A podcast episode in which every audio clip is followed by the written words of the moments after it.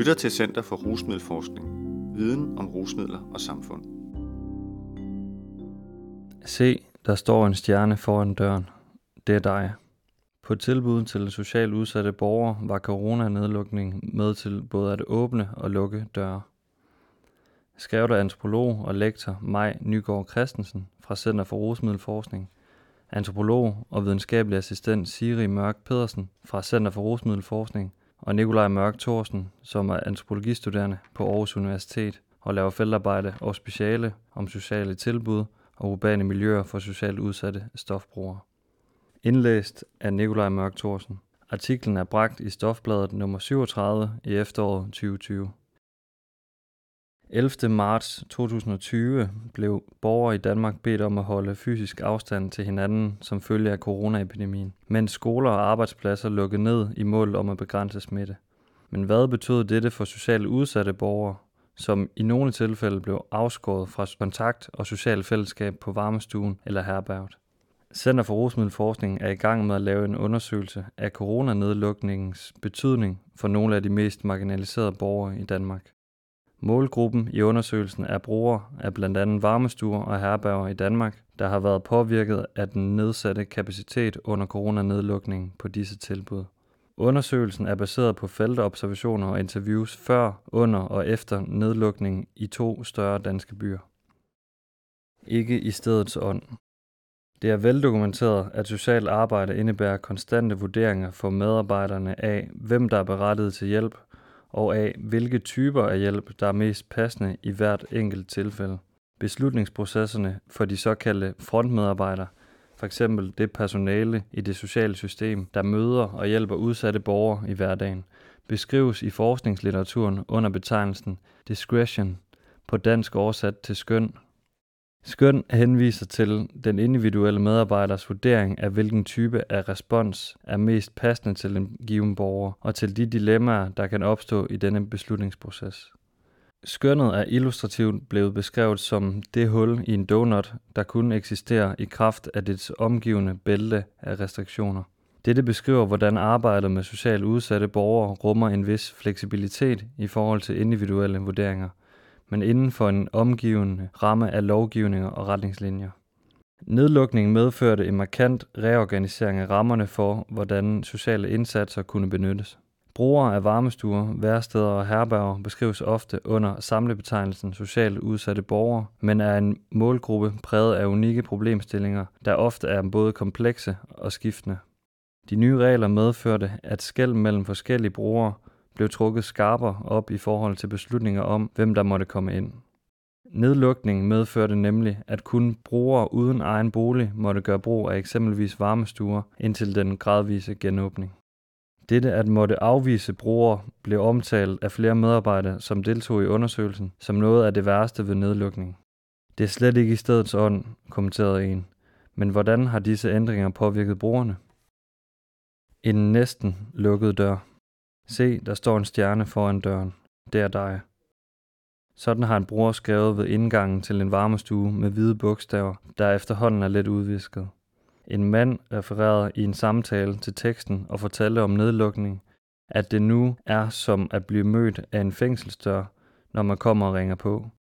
Kommentaren var ikke ment som en egentlig kritik af håndteringen af nedlukningen, men som en beskrivelse af, hvordan han oplevede at stå ved døren og afvente, om man kunne komme ind eller ej.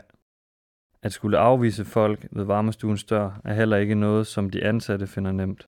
En af dem fortalte, at brugerne med egen bolig har haft det rigtig hårdt i coronatiden. Og det er jo dem, der har, der har haft brug for at komme i vores tilbud, hvor vi har haft en lukket dør. Og det er rigtig, rigtig svært for vores medarbejdere at lukke en dør, for det er jo ikke det, vi er her for. Med nedlukningen blev selve indgangen til eksempelvis varmestuen således det fysiske sted, hvor medarbejderne indimellem skulle træffe konkrete skøn om, hvem der måtte komme ind og hvem der skulle blive ude. Trods en klar regel om, at disse tilbud under coronanedlukningen var forbeholdt de boligløse, illustrerer følgende uddrag fra vores feltobservationer, hvordan medarbejdernes skønsmæssige vurdering kunne føre til en delvis lempelse af denne regel. En mand bliver lukket ind på varmestuen og får en kop kaffe, mens han klager lidt over ikke at måtte komme helt ind. En medarbejder siger venligt til ham, nu er det jo kun dem uden hjem, der må komme her, desværre. Han får dog lov at blive stående ved køkkenet og småsnakke lidt, mens han skæver ind i opholdsrummet. Det er coronaracisme, indvender han, dog uden yderlige protester, inden han igen forsvinder ud i byen. Trods de officielle retningslinjer blev der indimellem lavet konkrete skøn af, hvorvidt en brugers behov for mad eller kortvarig social kontakt var så akutte, at en kortvarig undtagelse var nødvendig. Dette var tilfældet en aften, hvor en kvinde med egen bolig ringede på herbergets dørtelefon for at få hjælp. Kvinden var alkoholpåvirket, havde tisset i bukserne og fortalte, at hun frøs, imens hun ventede på svar ved dørtelefonen. Medarbejderen lukkede kvinden ind og assisterede hende med et varmt bad og rent tøj. Bagefter forklarede hun, at hun simpelthen ikke kunne afvise et menneske i nød. Et menneske i nød skulle således opvejes med risikoen for smittespredning i svære konkrete vurderinger, medarbejderne hver dag stod overfor. Forstærket følelse af hjemløshed. For flere brugere er skældet mellem at have bolig eller være hjemløs langt mere flydende, end de officielle retningslinjer indikerede. Således fortalte en mand i 50'erne med egen bolig, hvordan afvisning i døren ved varmestue og herberg gjorde, at hele hans sociale omgang med andre blev taget fra ham. Jeg er hjemløs, selvom jeg har en bolig, fordi jeg kan ikke lide at være der. Jeg gider ikke at være der mere end højst nødvendigt. Jeg synes, det er trist at bo alene, forklarede han under et interview. For ham blev følelsen af at være hjemløs således forstærket under nedlukning, fordi han blev afskåret fra den sociale kontakt, han normalt fik dækket på sit vanlige sociale tilbud. En ældre kvinde, som er kommet i over 20 år på det samme værested, selvom hun har sin egen lejlighed, blev ligeledes afskåret fra dette under nedlukning, selvom hun fik mulighed for at hente en paptallerken med mad ved måltiderne. Om denne ordning fortalte hun.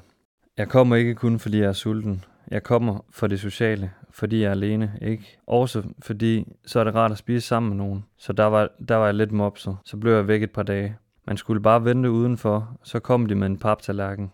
Det tænkte jeg også, at nu var de fandme lige strenge nok. De kunne sgu da i det mindste sige, kom lige ind og stå og vent lidt, mens de står og hælder maden op, ikke? Som man ikke skulle stå ude på trappen som en anden tigger. Det var ydmygende.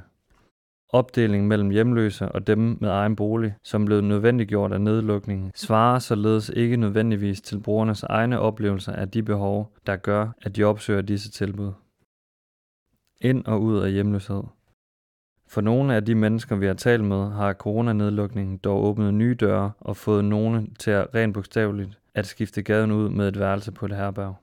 Det gælder eksempelvis en kvinde i slutningen af 40'erne, der har levet et langt liv på gaden med hjemløshed og langvarig stof- og alkoholforbrug. Den nye ro, der indfandt sig på grund af nedlukningen, gjorde, at hun kunne flytte ind på et værelse på et herberg, hun før havde boet på, men dengang ikke kunne holde ud at være på på grund af larm og uro. Et af de mange tiltag, det pågældende herberg indførte, var nemlig, at der ikke længere måtte komme gæster i huset. Kvinden fortalte således om tiden før og efter corona. Før var jeg flyttet herfra, fordi jeg ikke kunne holde huset ud, hvor at efter der har været den coronanedlukning, er det meget mere behageligt at være i det her hus. Før, der vores køkken, det var fyldt med folk, som så stopper hele tiden, og det bankede på døren hvert andet minut, og folk råber og skriger, det er der ikke noget af mere så det er blevet så behageligt at bo i huset. Forbuddet mod gæster på herberg var for kvinden ovenfor medvirkende til vejen væk fra gadelivet, men har for andre været vejen ud i hjemløshed. En anden kvinde fortalte således, at hun blev smidt ud af sit herbergsværelse, fordi hun havde gæster under nedlukning. Da vi mødte hende i juni 2020, havde hun været hjemløs i tre måneder, en af hendes største udfordringer var manglen på adgang til toiletter på caféer og hoteller, såvel som offentlige. Hun fortalte om ydmygelsen ved at forrette sin nødtørf i buske rundt omkring eller skifte menstruationsbind uden mulighed for privatliv. Hvad kan man gøre, sagde hun fortvivlet til os, og ytrede ønske om, at der blev stillet container med toiletter op til hjemløse, hvis der skulle komme en ny bølge af covid-19. Foreningen Hus Forbi og vandrehjemskæden Danhostel lavede i starten af nedlukningen et samarbejde, hvor hjemløse Hus Forbi sælger omkostningsfrit kunne indlogeres på eget værelse på vandrehjem i større byer landet over. En medarbejder på en af Danhostels afdelinger forklarede, at sælgerne blev behandlet efter samme regler som andre gæster, dog uden at måtte få besøgende på værelserne. Vi mødte en af hus forbi sælgerne på Danhosten, hvor han efterhånden havde fået pakket lidt ud af de store tasker og indrettet værelset. Det har været dejligt at ligge i en seng og sove, og kunne tage et bad, når man vil. Alle de der ting, som man ikke kunne før. Ved sengen står tre flasker vodka, små juicebrikker og et tårn stablede cigaretpakker. Han fortalte videre. Jeg tror ikke, der er nogen, der synes, at det liv på gaden er sjovt. Det er svært at lade være med at misbruge, når man er på gaden. Hvordan vil du holde varmen om natten? Så er det vodka. Jeg var helt op på fem flasker om dagen på et tidspunkt. Før jeg kom her, så drak jeg nok halvanden flaske i hvert fald. Så det er da egentlig helt pænt, at jeg har fået kørt lidt ned. Det er fordi, der er ro, ikke? Og vi må jo ikke sådan besøge hinanden på værelserne på grund af det coronaværk. Så man sidder jo lidt alene med tingene. Pludselig kan man se fjernsyn. Jeg har Netflix og hele lortet. Jeg er jo ikke vant til at se fjernsyn. Og jeg kan godt lide at se film. Så om aftenen, så ser jeg en film, måske to. Der er meget ro her, og det er dejligt. Nedlukning som mulighedsrum. Lokale rusmiddelbehandlingstilbud blev også nødt til at gentænke deres praksis for at mindske smitterisikoen, samtidig med at behandlingsgarantien skulle opretholdes. Det medførte et sted, at metadonbehandling rykkede ud på gaden og til herberger og værsteder for at møde stofbrugerne, i stedet for at de skulle troppe op på et behandlingscenter og risikere at indgå i nye smittekæder. En sådan opsøgende substitutionsbehandling er ofte blevet efterspurgt af både brugere såvel som medarbejdere på stofområdet. En af brugerne fortalte således om det at være startet op i metadonbehandling gennem det opsøgende team. Jeg nyder, at vores don den kommer til huset. Sundhedspersonale fra Rosmiddelcenteret er her en halv time. De har sådan en stak her med poser, der udleveres, og den er tom hver gang de går. Man kunne ikke komme op på center, og så var det en fordel, at de ville komme her og starte folk op. Og så får man ikke skulle gå ud og skaffe penge til det selv, ikke? Det er jo genialt. Så nu får jeg min medicin hver dag. Også personalet engageret i denne indsats oplevede, at dette tiltag gjorde det muligt for de allermest udsatte stofbrugere at få den substitutionsbehandling, de lovgivningsmæssigt har ret til. Og som en afledt sundhedsmæssig effekt fortalte en medarbejder, at når borgerne står op om morgenen til udlevering af metadon på herberget, får de også spist morgenmad, hvilket ellers sjældent sker.